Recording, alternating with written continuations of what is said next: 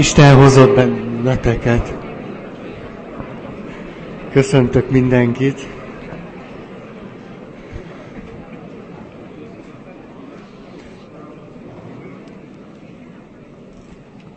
Nagyon, nagyon sok hónap van már mögöttünk abból a szempontból, hogy próbáltuk megérteni, leírni, egy kicsit fölvázolni azt, hogy mit jelent a meghittség, és hogy mit jelent annak a kapcsolati ellentéte, a függő helyzet, és azután a megértéseinkben eljutottunk oda, hogy elkezdjük használni azt a tudásunkat, hogy léteznek kapcsolati minták, hogy a kötődési elmélet nagyon sok fontos ismerettel bír, és aztán arra is rájöttünk, hogy minnyájunkat jellemez egy bizonyos alappozíció, ez az úgynevezett oké okay minta, mikor már ez mind megvolt, akkor kezdtünk el arról beszélni, hogy ezen ismeretek birtokában az Istennel való meghitt kapcsolatunkról mit mondhatunk el.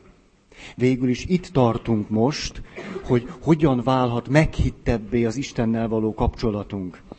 És akkor egy nagyon gyors ismétlés, csak mondom egymás után a pontokat. Először is valamiképpen akkor már önmagunkat megláttuk, és folyamatosan meg is látjuk, tehát az önreflexióra való képességünk már megvan, amire az előzőekben elmondottak nagyon sokat segítenek. Aztán rájövünk arra, hogy ami segít, vagy segíthetne rajtunk, az Istennel való kapcsolat szempontjából, az nem birtokolható, nem manipulálható, nem tud a tulajdonunk lenni, nem irányíthatjuk. És mégis pont erre lenne szükségünk. Ezt akár úgy is mondhatnám, hogy ez a kegyelem hogy hát, ahogy most magamat megismertem, hogy egy ilyen kötődési mintában vagyok, és ilyen az alappozícióm, és 64 pontban magamra ismertem, hogy ezektől mind különböző mértékben, de függök, hát rajtam csak a kegyelem fog segíteni. Ugye idáig, mikor eljutottam, akkor jutok el oda, hogy hát akkor uram, uram, a kegyelem csak az. Kapnék a kegyelem után, de pont az, ami rajtam segíthetne, azt meg nem bírom mag- megmarkolni, mert hogy olyan valahogy, mint az Isten illata, nem azon múlik, hogy én markolom-e vagy nem. Ez tehát már önmagában egy nehéz helyzetbe hoz minket. Na aztán, ugye emlékeztek, itt volt az a szentségek vétele. Pénzzel nem gyorsítható meg. És aztán valahogy eljutunk oda, hogy a helyzetünket el tudjuk fogadni, és rájövünk arra, hogy eddigi életünk során emberektől, kapcsolatoktól, tárgyaktól vártuk azt, hogy a legmélyebb vágyainkat beteljesítsék. Ezért aztán borítékolva volt a csalódás. Mert ez függő helyzetbe hozott bennünket másoktól, vagy mások kerültek tőlünk, és közben volt egy irreális vágyunk, elvárásunk, hogy majd másoktól megkapjuk azt, amire vágyunk, és ez sosem teljesedett be. Ez elég elkeserítő, viszont egy nagy lépés a szabadság felé. Ekkor az, azért még eláraszt bennünket egy nagy félelem, hogy lehet, hogy Istentől se. Hogy mi van, hogyha azok az igazi mély vágyaink, amelyekre annyira szeretnénk úgy gondolni, hogy de, de talán mégiscsak, mégiscsak majd valaki fog szeretni, hogy mégiscsak valahogy beteljesedik az életem, hogy talán, talán mégiscsak lehetek boldog. És akkor egyszer csak eljutunk oda, hogy hát, mi már ezt annyira nem hisszük, hogy már Istentől se várjuk. Nem hinném, hogy ez, ezt Isten meg tudná adni. Ebből a szempontból fontos Jézusnak a képe, aki azt mondja az Istenről, hogy apuci. Azért, mert az apuci azt mondja a gyerekéről, azért szeretlek, mert csak. Nem, mert az én gyerekem vagy, az én kölyköm vagy, tök mindegy, nem tudom magam sem megindokolni, hogy miért szeretlek, szeretlek, mert a kölyköm vagy. A Jézusnak ez a képe az Istenről valamiképpen ezt is akarja közvetíteni. Hogy nem kell különösebben elgondolkodnunk azon, hogy miért szeret minket az Isten. A legjobb válasz az, hogy csak, de ha már valamit akarunk mondani, hát azért, mert a kölykei vagyunk. Ah, És akkor persze eljutunk oda, hogy Istennél minden biztosabbnak tűnik. Minden biztosabbnak és minden biztonságosabbnak. De ami eddig biztosabbnak és biztonságosabbnak tűnt, az viszont nem vezetett eredményre. Ezért aztán megpróbálunk lavírozni. Függéseket is föntartani, meg valahogy bízni az Istenben. A kettő között állandóan ravi, la, la, lavorozunk, azt kibírom ejteni. Ennek a következménye természetesen megint csak egy borítékolható bukás lesz mert nem tudunk lavírozni. Egyszerűen nem megy. Mert vagy itt vagyunk, vagy ott vagyunk. És ez végtelenül erőtlenné fog bennünket tenni. Tehát az Isten kapcsolatban a kecske és káposzta elv nem működik. Egyszerűen nem működik. Ha kompromisszumokat kötünk, akkor az Isten szeretete, ereje, jelenléte nem lesz elég hatékony bennünk. Ez persze csalódáshoz vezet, ezért még inkább a függés felé fogunk menni, mert az legalább biztosnak tűnik. Azonban a kezünk közül elillan, amit így akartunk megszerezni, és ezért még rosszabbul leszünk. Még bizonytalanabbá válunk, ezért bár megint döntéshelyzetben vagyunk, talán még inkább a függés felé lépünk, legalább akkor az marad. Mint hogy egy asszony mondta, ült a férjével együtt, és beszélgettünk egy órát. És körülbelül fél óra után kezdett kiderülni az, hogy a kommunikáció egy, egy, egy katasztrófába torkollik. És miután ez az első alkalom volt, nem állítottam őket le, hanem megvártam még, hogy 20 percen keresztül mi fog történni. Az utolsó 10 percnél kértem egy kis időt, hogy összegezzük, hogy mi is történt. Azt kérdeztem tőlük, mikor vettétek azt észre, hogy amit csináltok tökéletesen értelmetlen. De azért még csináltátok 25 percen keresztül. A felesége döbbent meg jobban, azt mondja, hogy hát körülbelül olyan, olyan 24 perccel ezelőtt már tudtam, hogy, hogy tökéletesen értelmetlen, amit csinálok. A férfi csak sóhajtott egyet, és azt mondta, én nem is vártam ettől az alkalomtól semmit. Én pontosan tudtam, hogy ez így lesz, de azért ő is benne volt, ugye, ő volt a másik felett, ugyanúgy.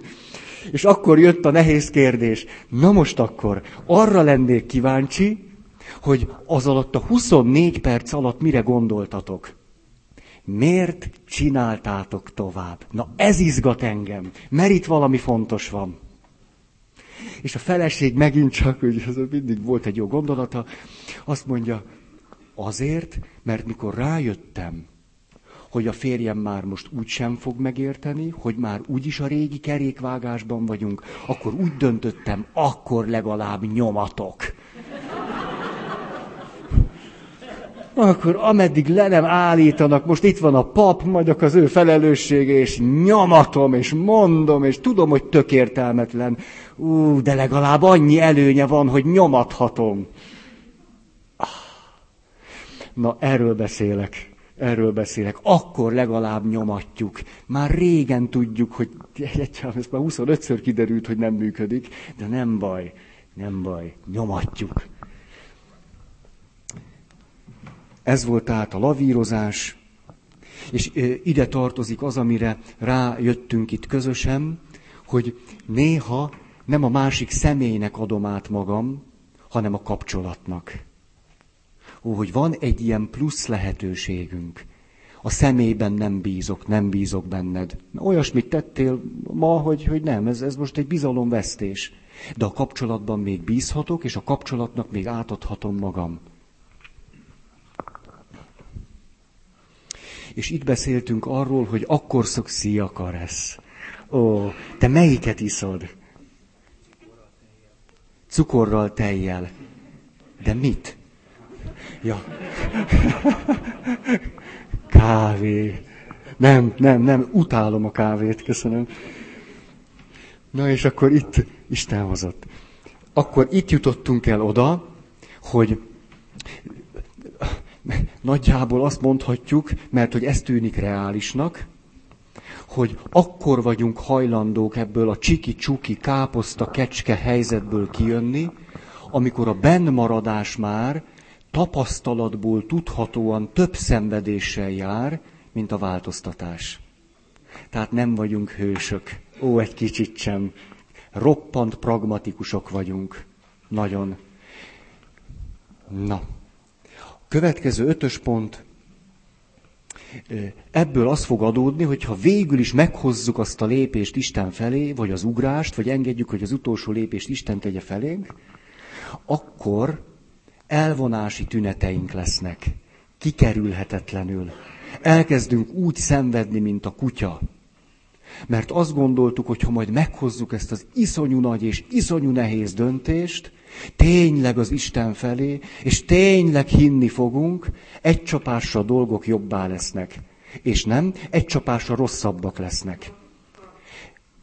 Ez nagyon furcsán hangozhat, de éppen ez történik, mert ez a logikus. Hiszen már olyan jól begyakoroltuk a kötődéseinket és a függéseinket, hogy na na, hogy először az elvonási tünetek borítanak el minket. Ez egyszerűen elkerülhetetlen. És ez néha nagyon hosszú ideig tart. Ilyenkor szoktunk megint visszamenni az eredeti libikókához. Ugye, amikor emlékeztek arra az idézetre, mikor az a gonosz lélek kiment abból a beteg fiúból, akkor olyan lett, mintha halott lett volna. Mi is ilyenek leszünk. A függőségeink nélkül beesik az arcunk, sápadtak leszünk, és azt érezzük, hogy ebben mentem belehalunk. Pedig éppen jó irányban vagyunk.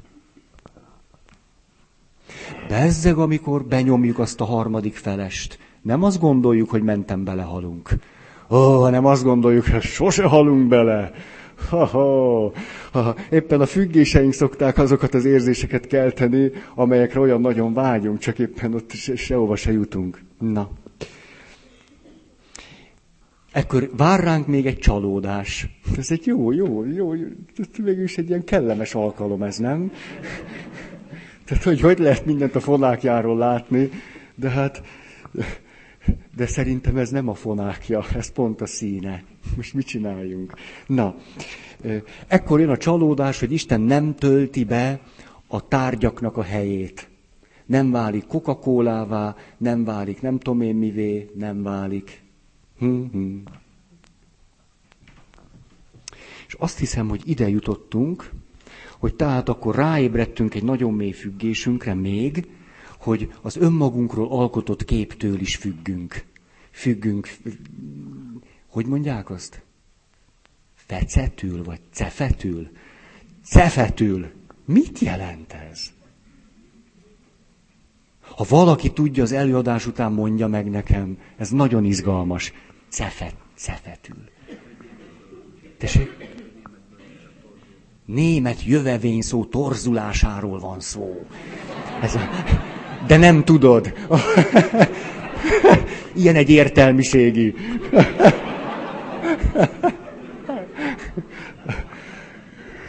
Na tehát, akkor erről is egy példát hadd mondjak el. Ültünk egy, vagy egy kicsit nektek is mondom, bocsássatok meg, de ők nagyon keveset kapnak belőlem. Tehát, a, na, ők kapják a fonákját. Az. Ők kapják, de... Na, szóval... Hol, hol tartok, ezt teljesen de el... Önmagunk, önmagunk, igen.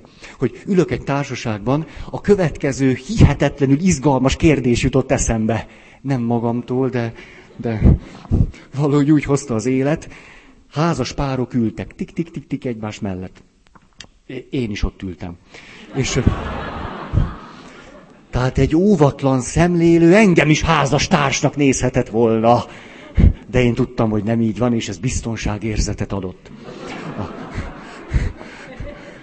Szóval ott ültünk, temtünk, temtünk, és az volt a kérdés, most mindenki mondja el, hogy mit érzel és mit gondolsz akkor, amikor a házastársad gyöngének bizonyul.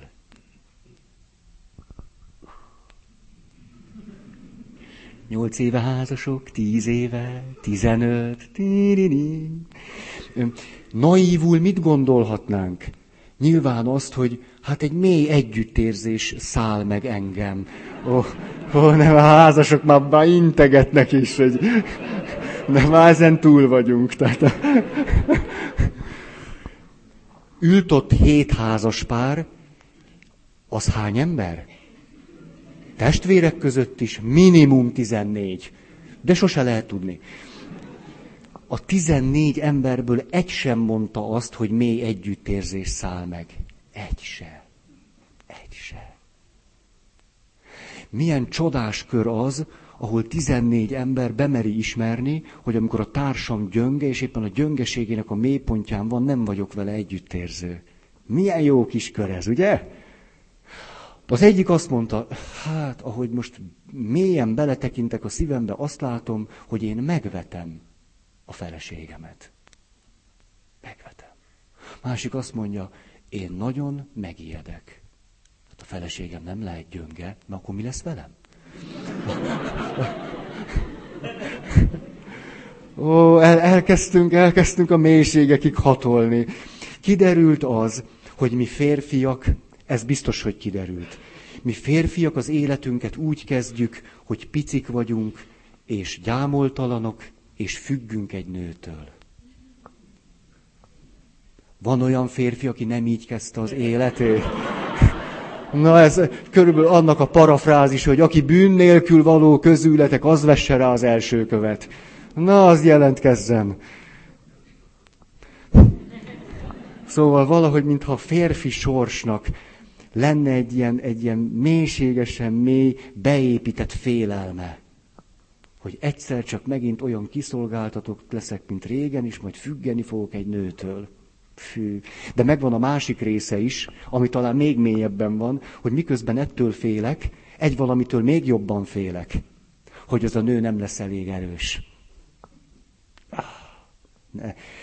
Szóval ment a kör, és mikor befejeződött, az egyikük a következőt mondta. 39 évet éltem úgy, hogy azt gondoltam magamról, én kép, hogy a család rám épül. Ezt gondoltam 39 évig. Rám építhet a család, az, a feleségem, a gyerekek, mert én viszem a vállamon. De most, hogy a feleségem azt mondta, hogy hát éppen a tegnapi éjszakára emlékezzünk vissza, amikor fölkeltettelek, hogy Lacikám, kelj már föl a gyerekhez. A válasz az volt, nem vagyok én egy hülye. De hogy kellek. És akkor az illető azt mondta, tehát most már tudom, nappal rám épül a család. Hogy éjszaka mi van? Hát, hogy rám nem épül, az biztos. Az biztos.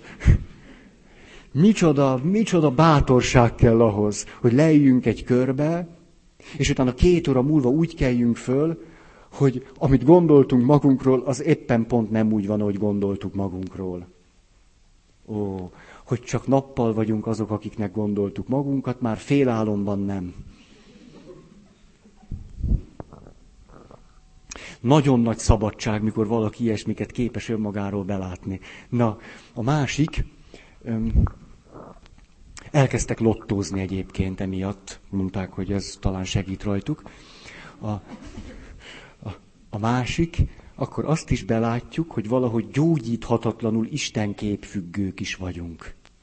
Gyógyíthatatlanul azt a képet, amit eddig megragadtunk az Istenről, szeretnénk bálványozni és függeni tőle, gyógyíthatatlanul. Ezért a következő kifejezésig jutottam el, most botránkozhattok. Egészen eredeti.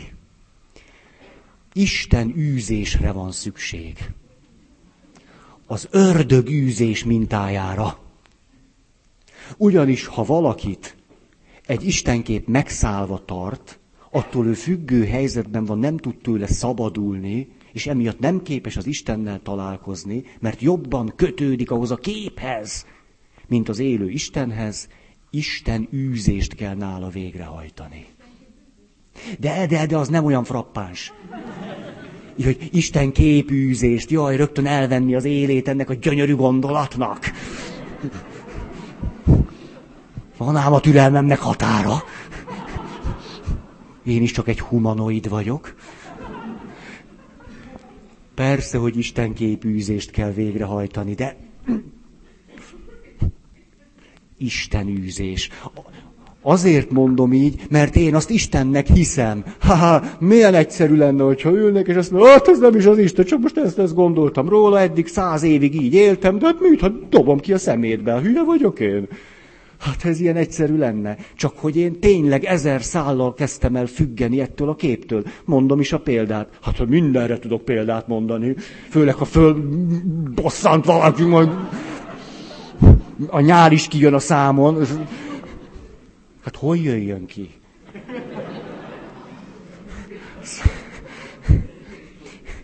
Még jó, hogy nem élő adás, ugye?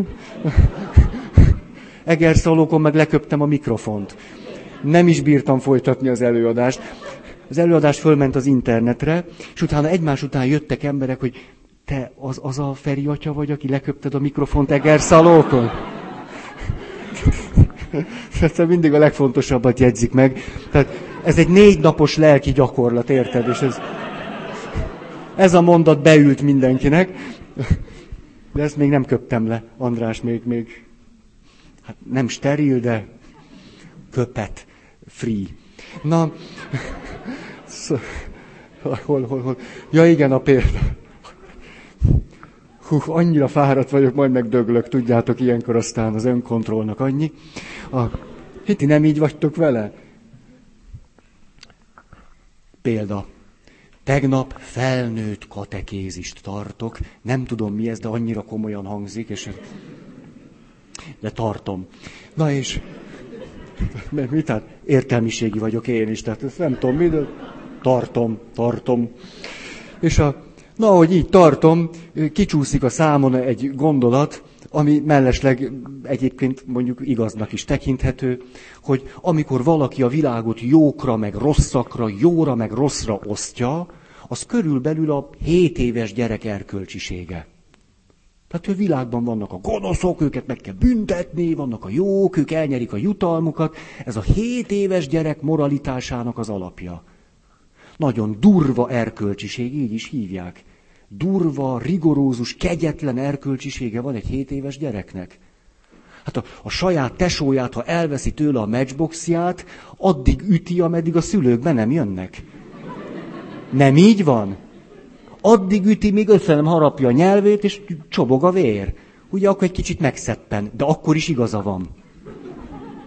Ez a 7 éves gyerek erkölcsiség. Így aztán mondom, hogy hát, hát kicsit érdemesebb volna úgy látni a világot, hogy a jónak meg a rossznak a, a metszete az itt van bennünk. Nem a világot metszi ketté, hanem éppen a szívünket valahol. De nem ott, ahol gondoljuk, kicsit odébb. Na, a,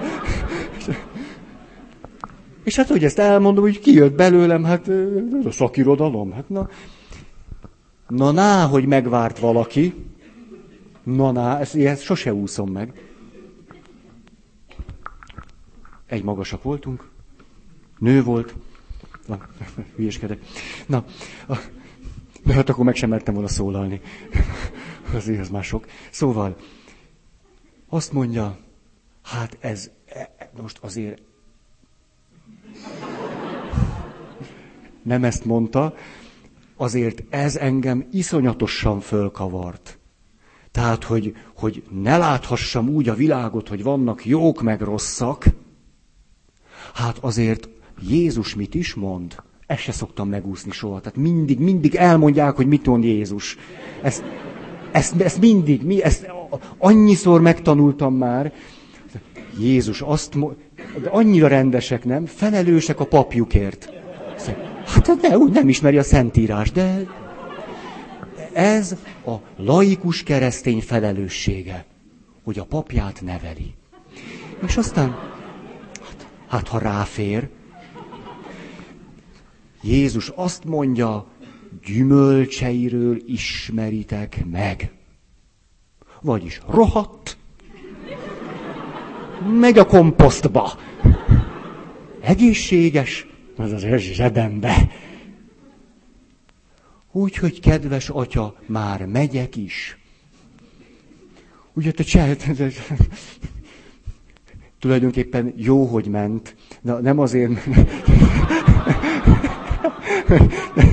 nem azért, mert életveszélyben volt, hanem, bár mindig abban vagyunk, a, nem ezért, hanem azért, mert hogy úgy se vitatkoztam volna vele. Úgy se. Hát éppen most még, még, még kettőt szorított az Isten képén. Most, most így, így szorítja az Istenkép. Én tudom, hogy ki Jézus. Nekem nem, nem mondja senki, hogy, hogy Jézus, Jézus csak egy picit is nem olyan. Én tudom. Tudom, tudom. Hát hülye vagyok én, hogy nekiálljak bontogatni az ujjait? Hát de bontogatja a fedák sári. Én nem bontogatom. Hát menjen haza, majd lelazul. A... Hát különben nem bír el aludni. Hát ha meg nem lazul le, akkor meg utálni fog engem. Na, hát és az, az nekem miért fájjon? Ez nem egy katolikus mentalitás a részem. Tehát amikor valami kihívás éri az Isten képünket, vagy Jézus képünket, vagy akármilyen képünket, reprezentációnkat, akkor szorítunk még egyet, és hát persze, hogy megtámadva, fenyegetve érezzük magunkat. És ez a férfi sem gondolta azt, hogy ó, most egy, a, az Isten reprezentációm felé egy kihívás érkezett a felelős lelkipásztor részéről. Nem ezt gondolta, hanem azt gondolta, hogy én hülyeségeket beszélek. E, ezt gondolta, ilyen egyszerű. Ezért mondom azt, hogy ő tehát nem Isten reprezentációra gondolt, hanem az ő Istenére gondolt. Tehát, hogy Isten űzésre van szükség. Isten kép űzésről volt szó. Ez már elmúlt. Hagyom, ami mögöttem van, hogy a Szentírásból idézem Pálapostolt.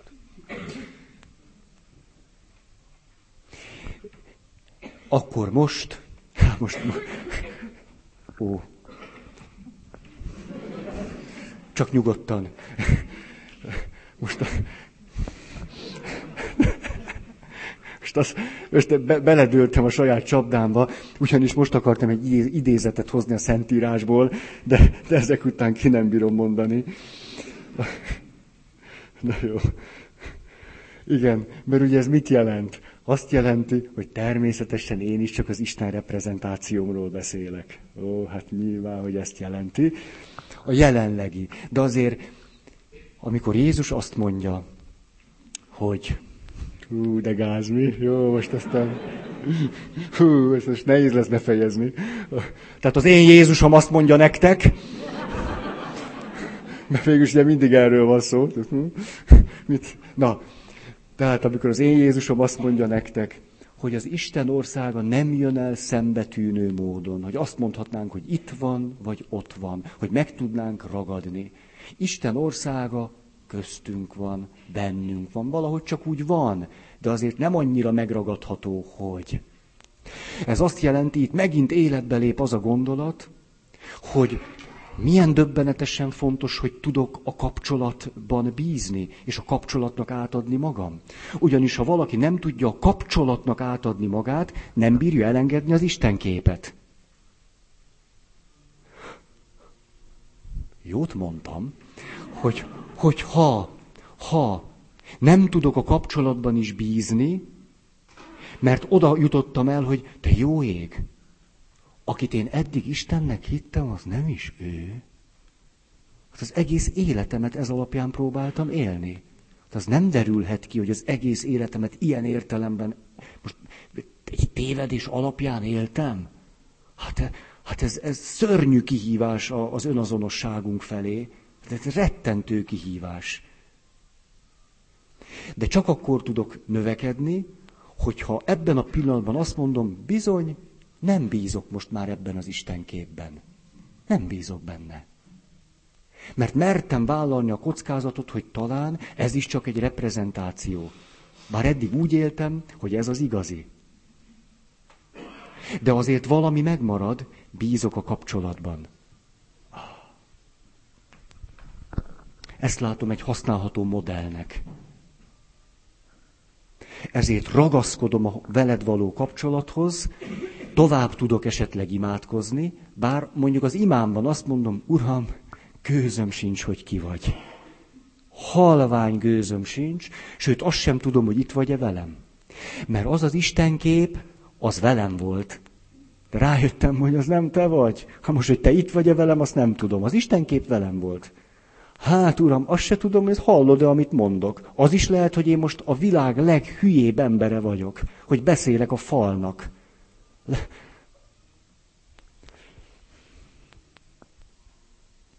Isten valósága tehát elbizonytalanít minket, miközben a róla alkotott reprezentációnk megerősített bennünket. Hát ameddig bírt a szusszal. És akkor itt egy másik fölismerés, hogy valahogy úgy tűnik, hogy Isten mintha mindent megtenne azért, hogy ne legyen számunkra vonzó. Isten mintha mindent elkövetne azért, hogy ne csak, hogy ne vonzó legyen, hanem hogy ne keltse föl úgy az érdeklődésünket, mint ahogy bármi más ezen a világon. Most akkor visszatérek szeptemberhez, mert ezzel kezdtük. Vonzó az, ami. Csak most gyorsan hagyd nézzem át a listát, és ki fog derülni, hogy a valódi Isten a képhez képest, ami persze inkább egy aranyhal, meg egy jó tündér keveréke, az sokkal kevésbé vonzónak tűnik, mint a kép. Ugye, azt mondjuk, vonzó az, ami ismerős és kiismerhető. Hát Isten, ezt aztán kiismerhető? Na, na, na, na. Akit kontrollálni tudunk, Istent. Biztonságban érezzük magunkat mellette, épp a kockázatról beszélek. Azután bizalmat kelt. Ugye mondjuk, mondjuk Ábrahám istene, na, roppant bizalmat keltő, nem? Fogd zsákot, aztán gyerünk a késsel.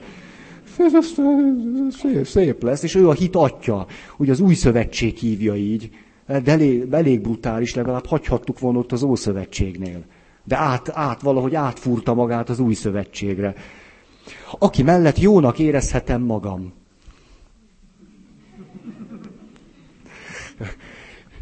Persze a múltkori kitétellel emlékeztek, hogy oké okay vagyok, bár elégtelen vagyok magam és mások számára, attól még oké okay vagyok, de ezt az elégtelenséget ne, nem tudom megspórolni. Aztán, akit gyakran látok, hogy ugye, Isten soha senki nem látta, ezzel, ezzel mondjuk, hát nem is kezdődik a János levél, de úgy, úgy ötször megvan benne körülbelül. Aztán, aki közel van és tapasztalható. Vonzó külsejű. Hát erről a gyerekek tudnának beszélni. Ugye, mikor úgy, úgy próbáljuk őket közel vinni a megfeszített Krisztushoz. Ugye, ez, ez, hát nincs olyan gyerek, aki, aki pici korban ne kezdeni a szüleit kérdezni, hogy, hogy mit csináltak ezzel a bácsival. Hogy az mi, miért van ott? Japánból jött valaki, és akkor azt kérdezte, hogy miért van az, hogy a keresztény emberek egy szenvedő férfit raknak ki a szobájuk falára? Hát én ezt nem értem. Miért kell kirakni egy szenvedő férfit a szobán falára?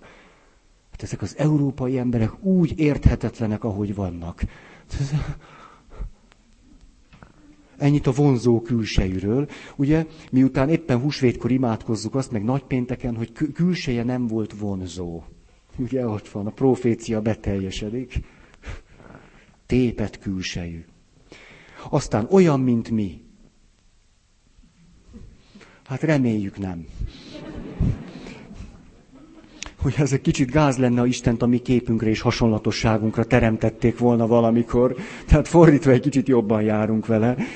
Aztán ugyanahhoz a csoporthoz tartozunk. Hát a katolikusok ezt hiszik. Nagyon, nagyon, ez, ez egy ilyen mély, mély hiedelem, amihez az is szokott hozzátársulni, hogy, hogy hozzánk tartozik, hozzátok nem. Ha ismeritek ezt a kis bárgyú, bárgyú viccet, a, na, ezt nem mondom el, nem, nem annyira bárgyú. Azt mondja, hogy, vagy elmondjam. Tessék, ja, aki átmond, mondjon B-t is. Igen, erről mindig eszembe jut az, volt, hogy atlétizáltam, és a, hát persze, én ugye egy ilyen nyeszlet magasugró voltam. Ugye, tehát az, éppen az volt a cél, hogy mondjuk karizom nulla legyen, mert az is plusz súly. Tehát ez, ez tényleg így ment, tehát fölülre sose, sose kondiztunk. Csak hát, de mondjuk 180 kilóval gugoltam. 120 kilóval így pattogtam, mint most. Na, szóval, ez a, tessék, a mim? Azt, hallottátok? egy zseni vagy.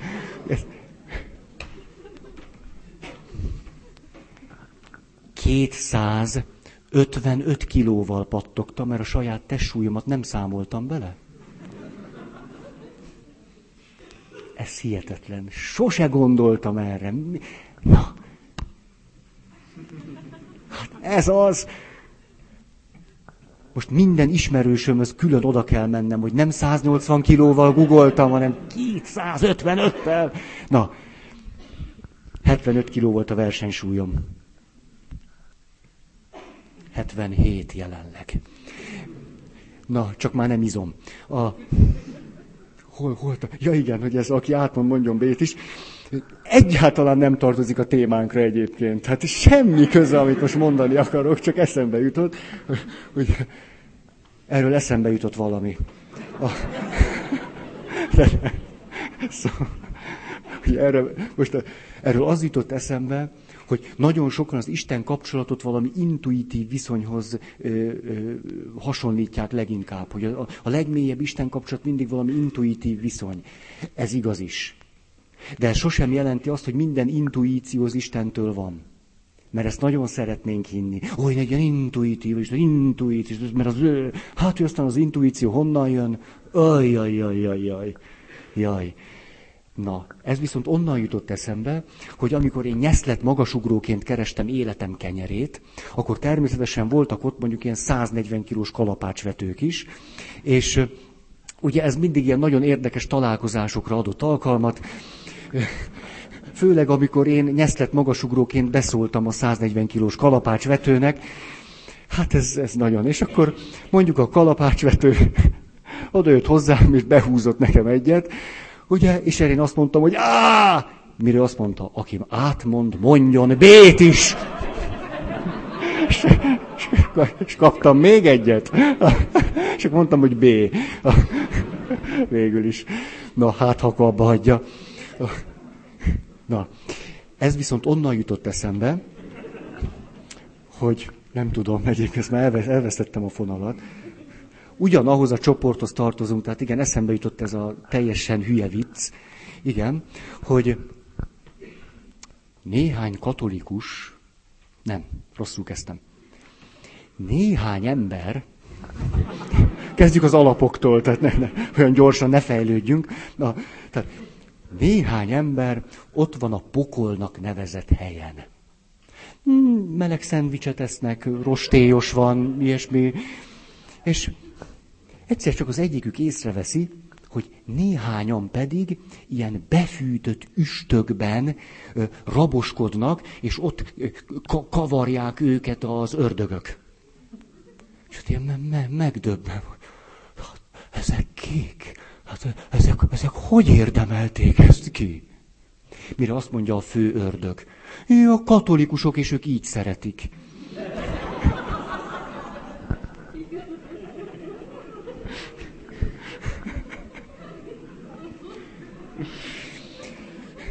Ennyit az ugyanahhoz a csoporthoz tartozunk. Ugye a Szentírásból nyugodtan idézhetnénk azt a mondatot, a lélek ott fúj, ahol akar. Aztán, akitől pozitív megerősítéseket kapunk, azt is. Azt is. Aztán, aki kedvel minket, akiktől jutalmak és előnyök érkeznek. Például az elvonási tünetek összes fájdalma. Aki kitárulkozik.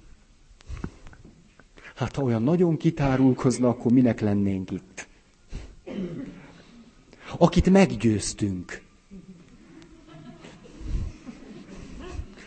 Tenné föl a kezét, akinek ez sikerült, hogy lyukat beszélt a Jóisten hasába.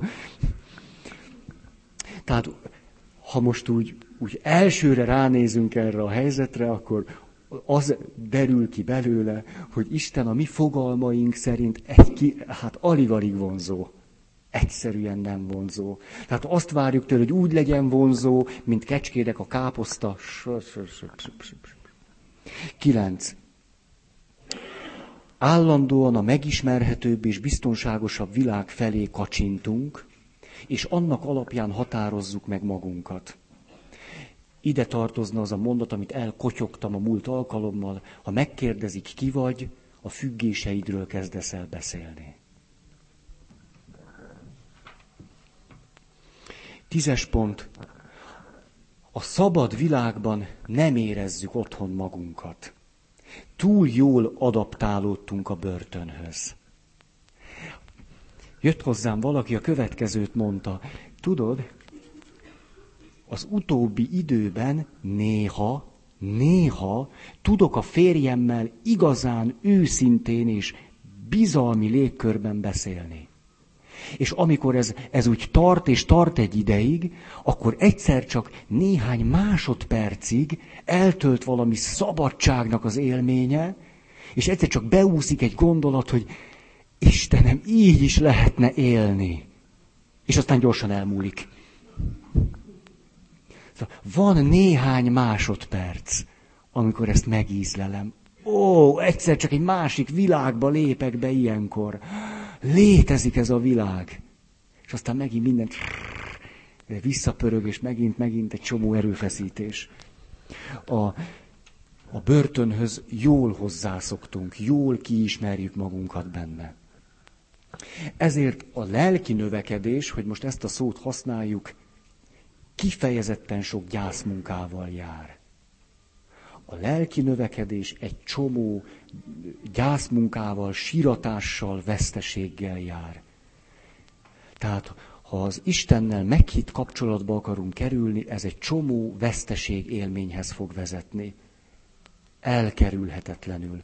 Ezért mondok egy másik fájó mondatot, ezért az Istennel való meghitt kapcsolat felé törekedni, ez általában sokkal több veszteség élménnyel jár, mint közvetlen haszonnal. Mi pedig a közvetlen hasznot nagyon óhajtjuk. Kifejezetten kevés közvetlen haszonnal szokott járni. Ezt a gondolatot elmondtam egyszer egy társaságnak, és akkor jelentkezett egy férfi, és azt mondja, na most itt álljunk meg. Hát mi éppen azért járunk erre az előadásra, mert azt gondoltuk, hogy közvetlen haszonnal fog járni. És most kiderül. Legalábbis elég sokáig inkább nagyon sok közvetlen veszteséggel fog járni, és nem közvetlen haszonnal. Aztán egyszer csak valamiféle, talán mondhatjuk így, haszon megjelenik. A haszon valami nagyon egyszerű, a valóságban kezdünk jobban élni, vagyis nem jobban érezzük magunkat ideig, óráig, hanem valahogy jobb helyzetbe kerültünk. De itt mindig vár ránk egy másik illúzió. Azt gondoljuk, ha jobb helyzetbe kerülünk, akkor jobban fogjuk magunkat érezni. Ez meg nincs így. De baromi nagy kiszúrás. Ha jobb helyzetbe kerülök, néha még évekig sokkal rosszabbul érzem magam. Sőt, az is elképzelhető, hogy bár jobb helyzetbe kerültem, folyamatosan akár az életem végéig rosszabbul fogom érezni magamat nagyon sokszor. Érdemes akkor Istennel kezdeni? Hát aki Isten miatt kezd vele, annak érdemes. Aki a közvetlen hasznok miatt kezd vele, annak kicsit se érdemes. Nem, szerintem nem érdemes. Mint hogy kedves ismerősöm mondta, Feri, mióta ismerlek, az élet sokkal bonyolultabb lett. Valamit végérvényesen elvettél tőlem. Utállak. Nem is járok hozzád. Tényleg nem jár. Na, erről nézzünk akkor egy-két... Kar, ezt megfognád?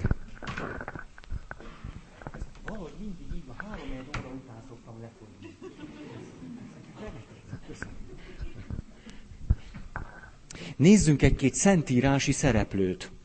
Helyezzük őket az oké okay keretbe.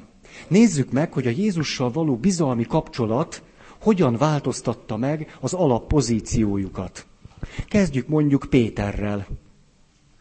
Péter szerintetek milyen alappozíciójú valaki?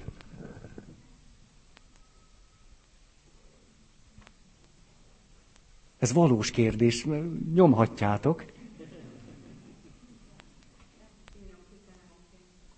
Gratulálok. Ja.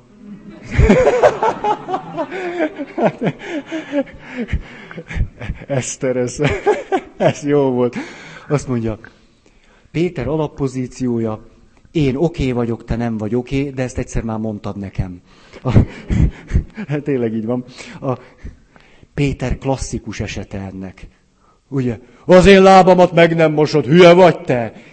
Ugye csak ezt a szót nem mondja ki, mert mégiscsak. Ez az én lábam, az utolsó vacsorán is, már évek óta ott van a mester mellett, de begőzöl, úgyis akkor begőzölünk, akkor jön az alapminta. Ugye, mert addig volt a kultúra. Alatta meg az alapminta. És ezt, én lábamat meg nem mosod, azt, azt, azt. És akkor utána, de, de Péter, ha nem mosom meg a csülkeid, akkor nem tudok veled közösségben lenni. Hát akkor a kezemet is, fejemet, minden. Péter, Péter, mosakodtál? Persze, hogy mosakodtam, akkor csak a lábat poros. Akkor csak azt mossuk meg. Jó van, na jó van, jó van. Már megint neked volt igazad. Ez teljesen ez a Péter. Ugye, amikor Jézus először jósolja meg szenvedését. Tudjátok? Fölmegyünk Jeruzsálembe, ott az írástudók és a főpapok kezébe kerülök, elítélnek, meghalok, de harmadnapra föltámadok. Péter meg, na az uram, nem történhet meg! Amíg én itt vagyok, az veled nem történik meg. Jaj, Péter. Péter, Péter, dehogy nem. Akkor megint utolsó vacsora. Egy valaki közületek elárul engem. Ki lehet az? Ugye, ezt nevezzük interakciónak, ami ezután a, ezután a mondat után következett, és akkor ugye Péter megint, ugye én oké, ugye Péter gyanús, tehát hogy én oké vagyok, te nem vagy oké, ti sem vagytok okék. Még ez is. Na és akkor azt mondja, Uram, de ugye ezt ismeritek, most minek adom ezt elő, tehát ez, de mert ide tartozik. Ez, hogy ezek elárulnak téged. Én, uram, soha. Jó van, jó, jó, jó, jó, jó, jó, Péterkém. Péterkém. Mire a kakas kotkodácsol, te bizony engem szor megtagadsz. Számokkal hadilábon állok, én, én humán vagyok. Tehát ez nem, nem akarok ebbe belebonyolódni, hogy hány kakas, hányszor szól, hány, hány naplemente, napfölkelte, tehát ez, ez, ez, ez, a pap tévedett, itt hülyeségeket beszélt. A, ettől persze tévedek. Na, a, Szóval Péter szerintem klasszikusan ez. Klasszikusan. És miért sír olyan keservesen? Mert az önmagáról alkotott kép dirib darabjára törik. Mi csak az, azért sír olyan keservesen, mert mélyen átérzi, hogy Jézusnak igaza volt. Persze, azt érzi át mélyen. Azt érzi át mélyen, hogy amit gondolt magáról, az elejétől a végéig nem úgy van. Ugye, amikor Péter, menjünk és vest ki a hálódat halfogásra. Hát uram, ekkora marhaságot csak egy laikus mondhat, aki sose szokott halászni. Na de mert te mondod, kivetem. De tudjátok ebben a mondatban mi van elrejtve? Ez, hogy te felelősséged. Te mondtad, és én ezt most mindenki előtt kimondom, nehogy engem hülyének nézzenek. Úgyhogy jó, te mondtad, Jézus, te mondtad, hogy vessem ki a hálót. Úgyhogy a véletlen, ugye kafarnaumi lakos. Tehát, tehát nem, nem kockáztatja azt, hogy ezután mindenki őt nézze hülyének. Nagyon kíváncsi lennék, ezt milyen hangerővel mondta. Ezt el tudjátok, uram, te mondtad, te mondtad. Én, én, én megvédelek, megvédelek, ha majd azt mondják, hogy hülyeséget mondtál. Én nem mondom, te mondtad, uram, jó? És amikor fognak annyi halat, amennyit Péter még sose fogott, akkor akkor se azt mondja, ó, mester, mester, egészségedre. Péter is megfázhatott azon a napon. Azt mondja, tehát nem azt mondja, hogy ú, akkor, akkor én megfog... Hát ne. Legközelebb nem ülhettek mögém. Tehát, látjátok, ez a kis különbség milyen szemtelenné tette őket. Mennyire átkozott kultúrlények vagyunk. Bocsássatok meg, hülyeségeket mondok. Na, hogy... És hogy elfordulok, meg te köhögsz. De nem így volt, hogy elfordultam és köhögtél? Na jó.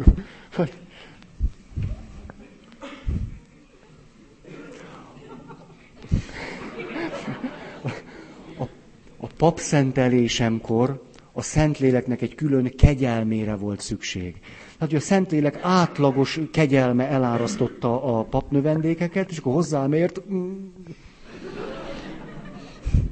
akkor azért kicsit, kicsit forcá. Na. Elvesztettem a fonalat teljesen. Eszembe jutott a papszentelésem. Tényleg elfogyott az oltári szentség. Tehát más, más probléma nem történt. És el tudjátok képzelni, hogy Szent Misére azért jövünk, meghalljuk Isten igéjét, és részesedjünk az Euharisztiában. Az én papszentelésemben meg elfogyott az Euharisztia. Tök jó, jó pofa dolog volt ám, igen. Esztergomi bazilika, mit tudom én, 5000 ember, ugye jöttek, és akkor én állok, és nincs, nincs a szibóriumban semmi. És ott meg egy ilyen sor, körülbelül addig ért a sor, mint a fal. És akkor jöttek egymás mindenkinek, e, elfogyott.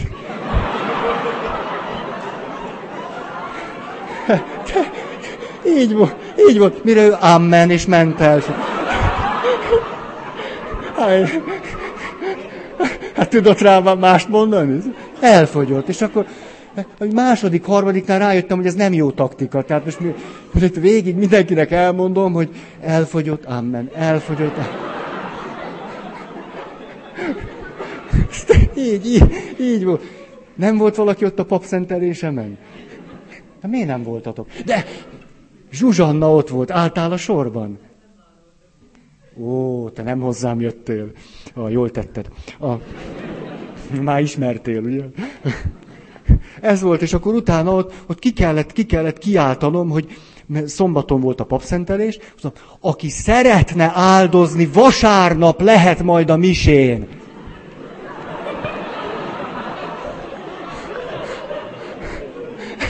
Így, így volt, ahogy mondom. Tehát értitek, Esztergomi bazilikába elfogyott az oltári szentség. Na. Na, tényleg, az, az, na, jó. Péternél jártunk. Tehát, hogy a sok hal. Nagyon, annyira köszönöm, köszönöm. Tényleg most átjárt egy melegség hogy tényleg itt vagytok. A, hogy mondhatná azt, hogy megfogtam az Isten lábát. És az tényleg igaz is lenne egyébként. Hát ez...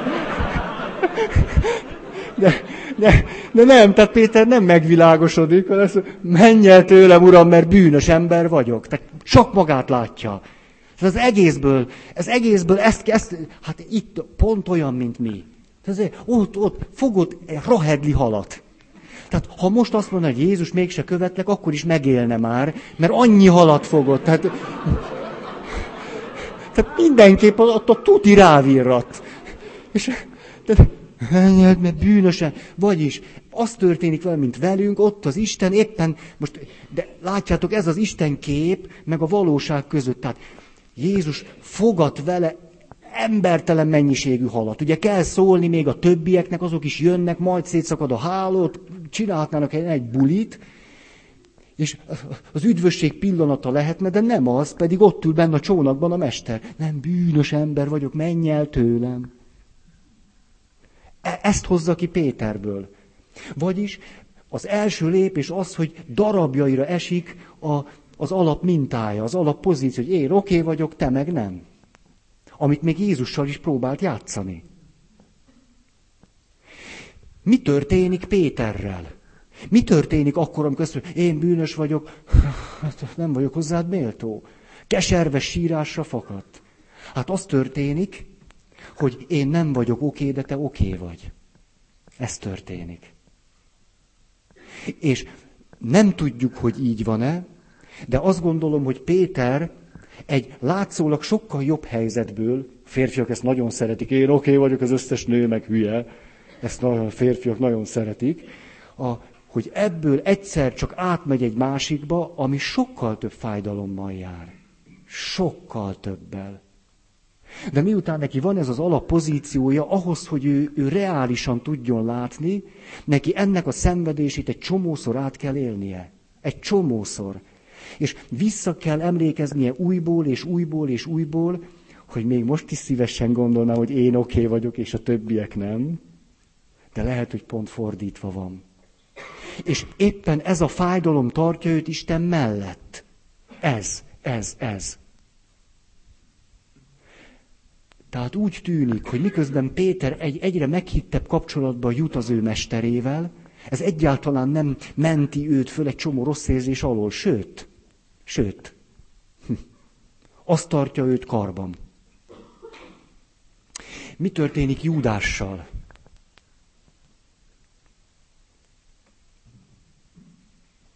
Az szomorú történet. Júdás szerintem az én oké vagyok, te nem, vagyok, te nem vagy oké, ugyanaz, mint Péter. Csak hogy ő máshova vált. Péter a kakas szókor oda vált, hogy én nem vagyok oké, de uram, te igen. Júdás azonban odavált, én nem vagyok oké, és te se. Rajtam te se segíthetsz. Én eltoltam, és nincs bocsánat. Ez igazából az, hogy te se vagy oké. És akkor megy és fölköti magát. Nem mondhatjuk tehát azt, hogy az Istennel való meghitt kapcsolat felé való menetelünk veszélytelen volna. Miért lenne veszélytelen? Hát mi, mi, mi, ami értékes, az miért volna veszélytelen? Hát egy házasság se veszélytelen. Ha, én már csak tudom. Ezzel kellek, ezzel fekszek? A... Nézzünk még meg valakit. Csak nem tudom ki az. Jaj, van még itt jó. Zakeus. Zakeus a kivétel. De azért ne örüljünk előre. Ugye Zakeus az a, az a fő vámos, aki fölmászik a fügefára, mert pici, és látni akarja Jézust, hogy ott vonul el alatta. És akkor látja Jézus, hogy ott vonul el alatta, tehát bejön neki, és akkor trrr, mi lesz belőle? Az, hogy Jézus azt mondja, Zakeus, ma nálad kell megszállnom. És a történet úgy végződik, hogy erre Zakeus meghív egy csomó embert, ilyet is, olyan bűnösöket, vámosokat, hívőket, minden, egy csomó embert meghív, és Jézusnak fogadalmat tesz, hogyha valakit megkárosított, ez egy blaszfémizmus, hogy valakit, tehát mert mindenkit. Tehát akkor nem tudom hányszor annyi, nem tudom hányszor annyit fizet neki vissza. Négyszer. Egy jogász tudja négyszer annyit fizetek vissza. Zakeus szerintetek honnan indul?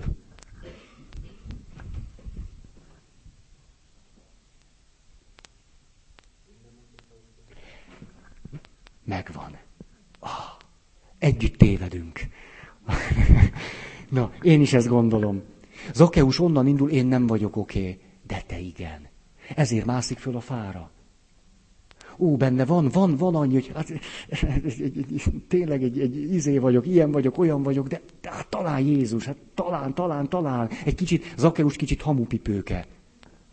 Az, hát, hát, ha, hát, ha, hát, ha legalább látom, hát, ha történhet velem valami. Ez, Zakeus, ez nem vagyok oké, de te oké vagy. És mi történik utána vele? Átmegy az én is oké vagyok, te is oké vagyba. Azonban ez a történet nem ezzel végződik. Csak ennyit tudunk. Ide a rozsdás bökőt, hogy Zakeus még megitta ennek a levét. Nem tudom elképzelni, hogy ebbe az én is oké vagy, te is oké vagyba bent tudott volna maradni. Emberileg nem tartom elképzelhetőnek. Azt tartom elképzelhetőnek, hogy Jézus szép lassan elment onnan, Zakeus meg rádöbbent arra, hogy a vagyonának a, a három negyed részét eladta. Egy, egy éjszakáért. Ugye valami ilyen élmény. Mit tettem? Megcsaltam az eddigi életemet egy, egy éjszaka miatt. Hát hülye vagyok én, mit csináltam? Szerintem Zakeus ezen még, még, még ezt, ezt kőkeményen még meg kellett, hogy dolgozzon vele. Az, az teljesen biztos. És valószínű, hogy azt tartom valószínűnek, hogy ebben a folyamatban átment oda, hogy én se vagyok oké, meg te se. Hogy én egy nagy marha voltam, és hogy hihettem neked? Hát mit csináltál velem? Az egész életem romokban van. Hülyének is néznek, le is járattam magam, nem is tudok úgy élni, mint eddig, de nem tudok újféleképpen se élni, mert te meg itt, mit tudom én, mi lett veled? Ah. Szóval, hogy Zakeus még megjárta az életútját, ez, ez, ez biztos. Na és akkor vegyünk egy szépet. Végül egy csonkagúla. Például mondjatok valakit, aki szerintetek én is oké, te is oké. De ne Jézus legyen. Nem fogadom el. A gyerekeknél is szoktam. Jézus szeretet nem fogadható el. Már válasznak.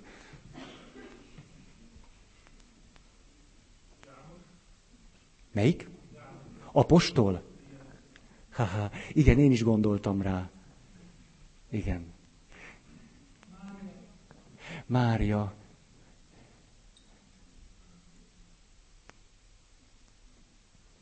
Jó, jó, jókat mondtok.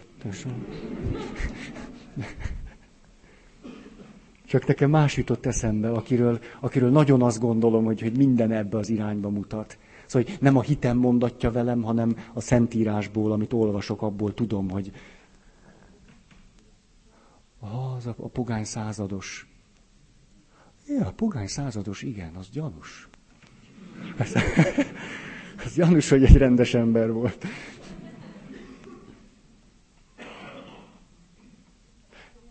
Tessék? Hű, na, keresztelő János. Nem, nem, nem, nem tudom. Hogy?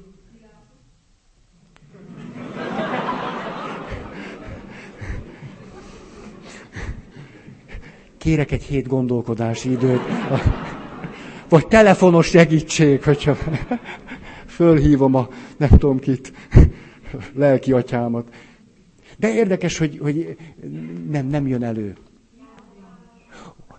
Ne egyszerre, hát... Mária Magdolna.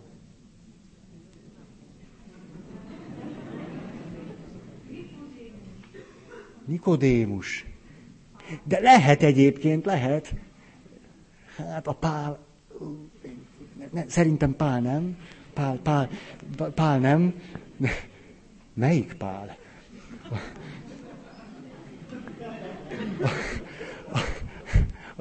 Azért ez is, ez is milyen elgondolkodhat, hogy pont ez a valaki nem jut eszünkbe. Ó, mert hogy annyira semmit mondó, ugye? Mert én is oké, okay, te is oké, okay, vagy már nincs benne semmi érdekes. József. József. József nagyon. József hihetetlenül. Ugye egyszer csak a, a, a felesége, kisbabát jegyese, de hát ókori zsidó, az, az majdnem ugyanaz, hogy kisbabát vár, és ő azon agyal, hogy hogy tudná úgy elbocsájtani egyébként az Ószövetségi törvényjel ellentétes módon, hogy nehogy kiderüljön, és ne legyen semmi baja. Hogy ilyen, ilyenre képes gondolni. De közben nem szidja magát, hogy hogy lettem ilyen hülyes, jól kifogtam ezzel a Máriával. Szerencsétlen is csak én lehetek. Tudtam, hogy ez lesz a dolgok vége. És jön az angyal, és azt mondja, ne félj, hogy feleségül vedd Máriát. Tehát akkor feleségül veszi. Hát el, el is tudja hinni, tud bízni abban, hogy ez így lesz. És akkor egy csomó bonyodalom, és József szerintem nagyon, fogd a gyereket, és menj Egyiptomba. Hát akkor menjünk, majd megoldjuk. Adok, akkor gyere vissza, Heródes meghalt. Hát akkor menjünk. József, József na, hihetetlenül tuti. Azt gondolom, hogy, hogy, hogy Jézusnak az alakjába, Józsefnek az én is oké vagyok, te is oké vagy, nagyon benne van. Nagyon, nagyon. És ez azért annyira elgondolkodott, hogy nem jut eszünkbe. Szóval József teljesen, el, ha elmegyünk Názáretbe, egész Szentföldnek a legnagyobb bazilikája az angyali üdvözlet bazilika. A legnagyobb az egész Szentföldön. Jeruzsálemben nincs akkora ö, bazilika. Ha a bazilika egy, egy domboldalon van, és a bazilikából kijövünk, és fölmegyünk néhány métert, van egy pici templom. Szent József templom. Kis pici. Én is oké, te is oké, minek ide a templom. Na, no, no. Nincs, eh, nincs több szereplő, vagy hát van, csak az már... Állandó igény maradhat tehát bennünk, hogy bár jobb helyzetbe kerültünk, a kapcsolatunk valóban meghittebbé vált, esetleg erről ékes szóval tudunk is beszélni, hogy higgyétek el, nagyon megéri az Isten kapcs, azóta boldog vagyok, azóta élek, meg ezt nagyon tudjuk mondani, és akkor egyedül vagyunk a szobácskánkban, azt mondjuk, jaj, jaj de rosszul vagyok. Ismerős ez? Ilyen meggyőző szavakat tudunk másoknak mondani? Ó, és az egészet miért csináljuk? Mert olyan rosszul vagyunk, hogy ezek a meggyőző szavak legalább egy kicsit elhitetik velünk, hogy talán mégse. Hmm, hmm, hmm. Ugyanis, ha nagyon jól lennénk, akkor volna annyi lélek jelenlétünk, hogy ne osszuk az észt. Akkor nem próbálnánk senkit sem meggyőzni, mert tudnánk, hogy én is oké vagy, te is oké vagy. Akkor tudnánk igazán egymásra figyelni. Miért kellene meggyőzni bárkit is? Nem leszek tőle több. Attól nem leszek több, hogy te is meg fogsz keresztelkedni. Te ügyed? De kevesebb se leszek, mert oké vagyok. Nyolc felnőtt fog megkeresztelkedni, meg lesz első áldozó nálunk húsvétkor. Na, mit szóltak? Ú, de nagy ünnepet csapunk. Ú, folyik majd a keresztvíz.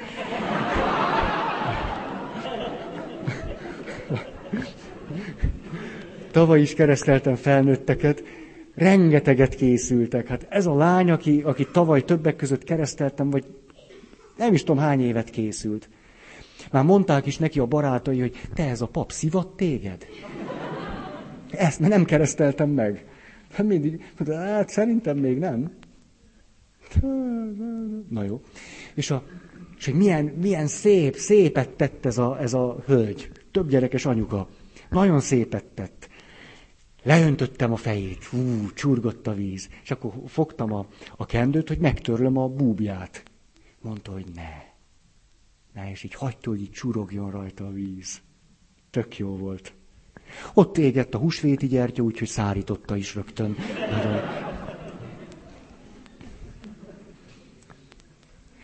Isten tehát valahogy, mintha idegen testnek tűnne. Egy idegen test, akit kilökünk mintha testidegen volna. Gyakran ez az élményünk róla. Testidegen ki kell lökni. Tehát valahogy kijövünk egy függésből, visszamegyünk, kijövünk, visszamegyünk, kijövünk, visszamegyünk. Valahogy ez, ez, ez a folyamat.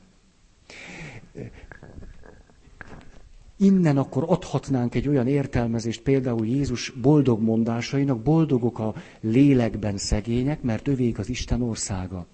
Szegények vagy lélekben szegények azért tudnak boldogok lenni, mert egyszerűen el vannak vágva a függés tárgyaitól.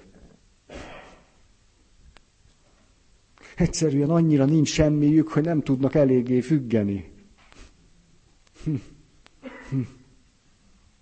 A szegénységnek vagy a megfosztottságnak ez lehet egy nagyon nagy, nagyon nagy értéke. Nem tudok mitől függeni, nincs pénzem, nem tudom megvenni.